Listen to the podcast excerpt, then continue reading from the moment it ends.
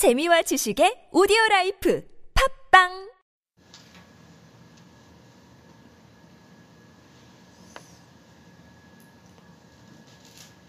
하나님 말씀은 이사야 43장 1절부터 보겠습니다.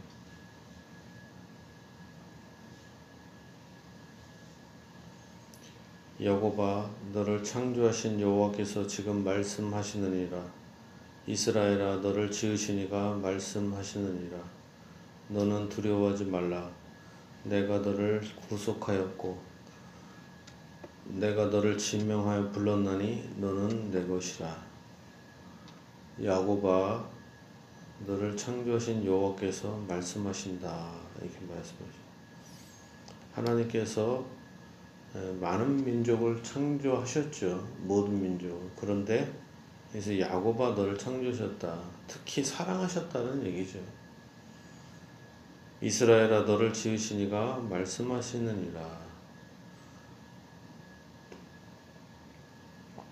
너는 두려워하지 말라.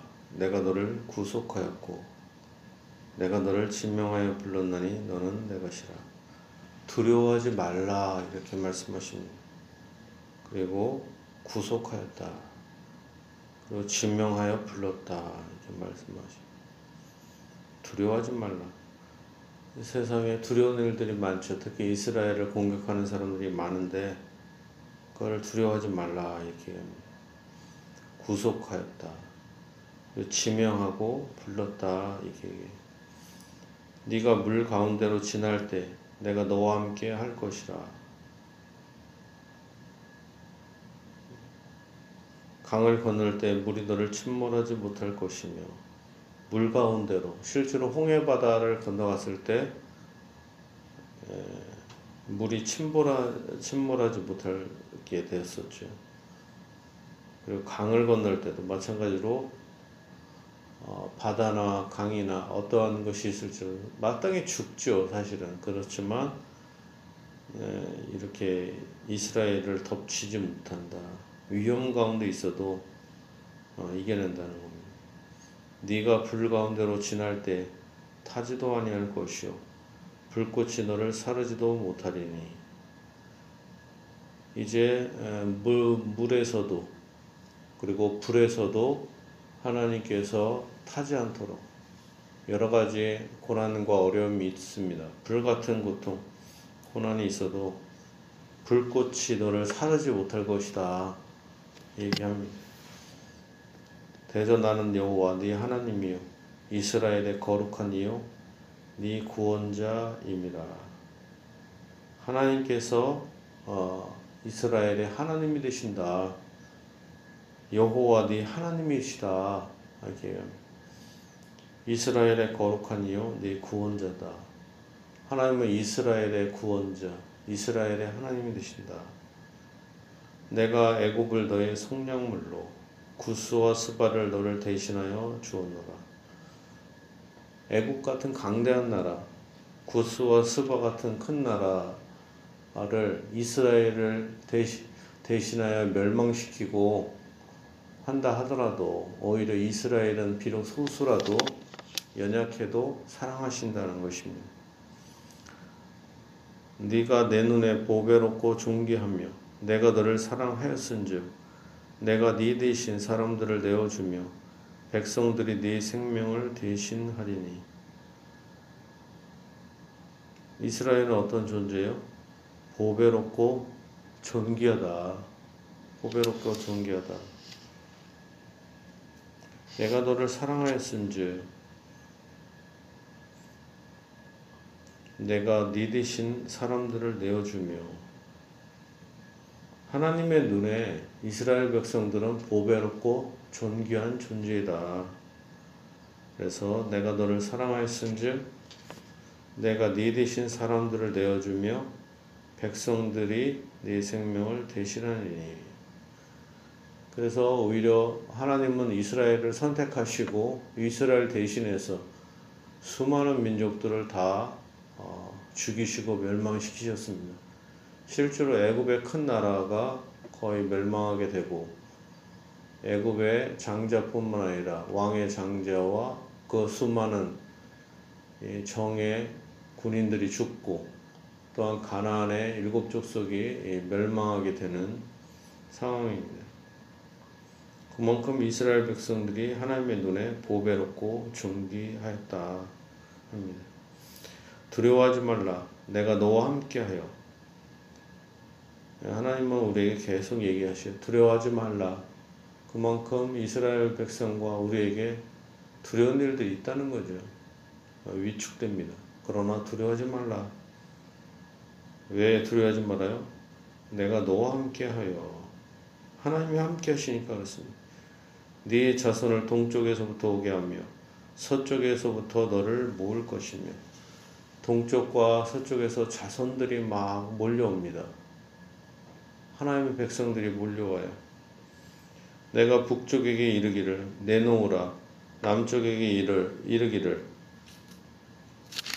가두어 두지 말라. 내 아들들을 먼 곳에서 이끌며 내 딸들을 땅 끝에서 오게 하며.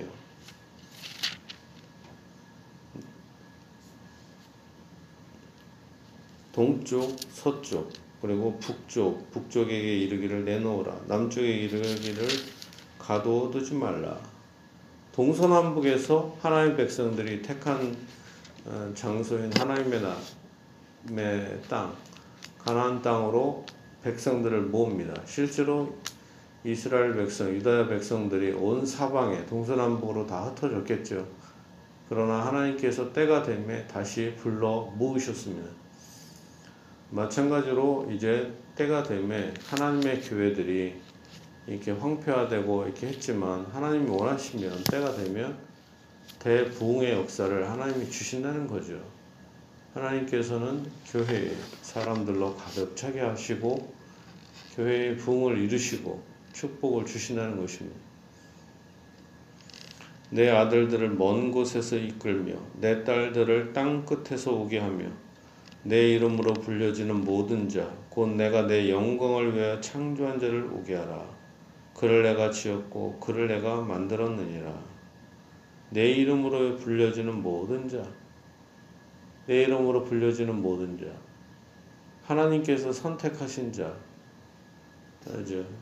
바로 이스라엘 백성의 이름으로 또는 하나님의 교회, 예수의 이름으로 불려지는 자를 오게 합니다. 곧 내가 내 영광을 위하여 창조한 자, 바로 인간은 어, 인간의 존재 목적이 하나님의 영광인 것이죠. 그러나 많은 백성들은 그걸 깨닫지 못합니다. 그러니까 하나님께서 이스라엘을 선택하시고 자기의 영광을 위하여 창조하셨다 이렇게 말합니다. 마찬가지로 교회도 우리를 구원하신 목적이 뭐예요? 하나님의 영광인 것입니다. 근데 이제 많은 사람들이 돼지같이 하나님이 자기를 위해서 존재한다 이렇게 착각을 하죠. 그리고 사람들을 괴롭혀요. 교회에서 가장 쓸모없는 사람들이 뭐예요? 하나님을 자기의 배를 위해서 존재한다고 생각하고 교회 안에서 다른 사람들을 괴롭히는 사람들이 가장 쓸모없는 사람들이죠. 교회 안에 전도는 못할 망정 사람들을 흩트는 사람들 그러나 반대로 뭐예요? 가장 연약하다 하더라도 우리는 누구예요?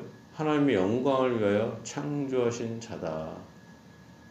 그래서 여기서 보면 어때요?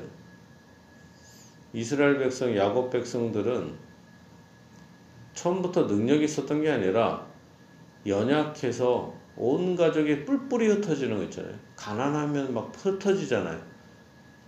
마찬가지로 이 민족이 너무나 연약해서 다 흩어지게 됐습니다. 이곳저곳으로 끌려다녔어요. 그러나 하나님께서 이 연약한 백성들에게 일방적인 은혜를 주셔서 무조건적인 은혜를 주셔서 다시 강대한 나라로 불러 모으시는 것입니다. 이거는 일방적인 은혜인 것입니다. 이렇게 불러 모으는 목적이 뭐예요? 하나님의 영광을 위해서 불러 모으시는 것입니다.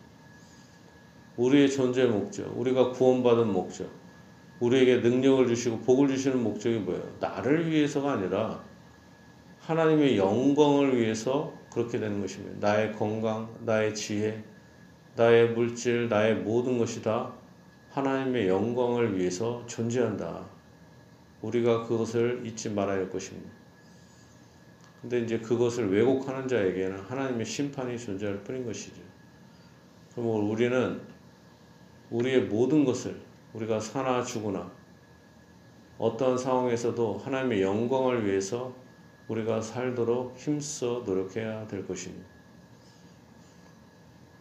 내 이름으로 불려지는 모든 자, 곧 내가 내 영광을 위하여 창조한 자를 오게 하라. 그를 내가 지었고, 그를 내가 만들었느니라. 하나님께서는 이렇게 우리를 이 이방인데도 불구하고 하나님의 영광을 위하여 하나님의 영광을 위하여 우리를 창조하여 주셨습니다. 인간으로 창조하시고 예수님의 보혈로 우리를 새, 총, 새 창조하여 주신 것이죠. 영혼, 영혼을 거듭나게 하셔서 하나님의 백성 삼으시고 새 생명 주시고 복을 주셨습니다. 그래 하나님의 교회, 주님의 몸된 교회에 불러 주셨습니다. 우리의 인생을 우리의 모든 것을 바쳐서 하나님의 영광만을 위하여 살아가야 할 것입니다. 이 은혜가 여러분에게 함께 있기를 예수님 이름 축복합니다.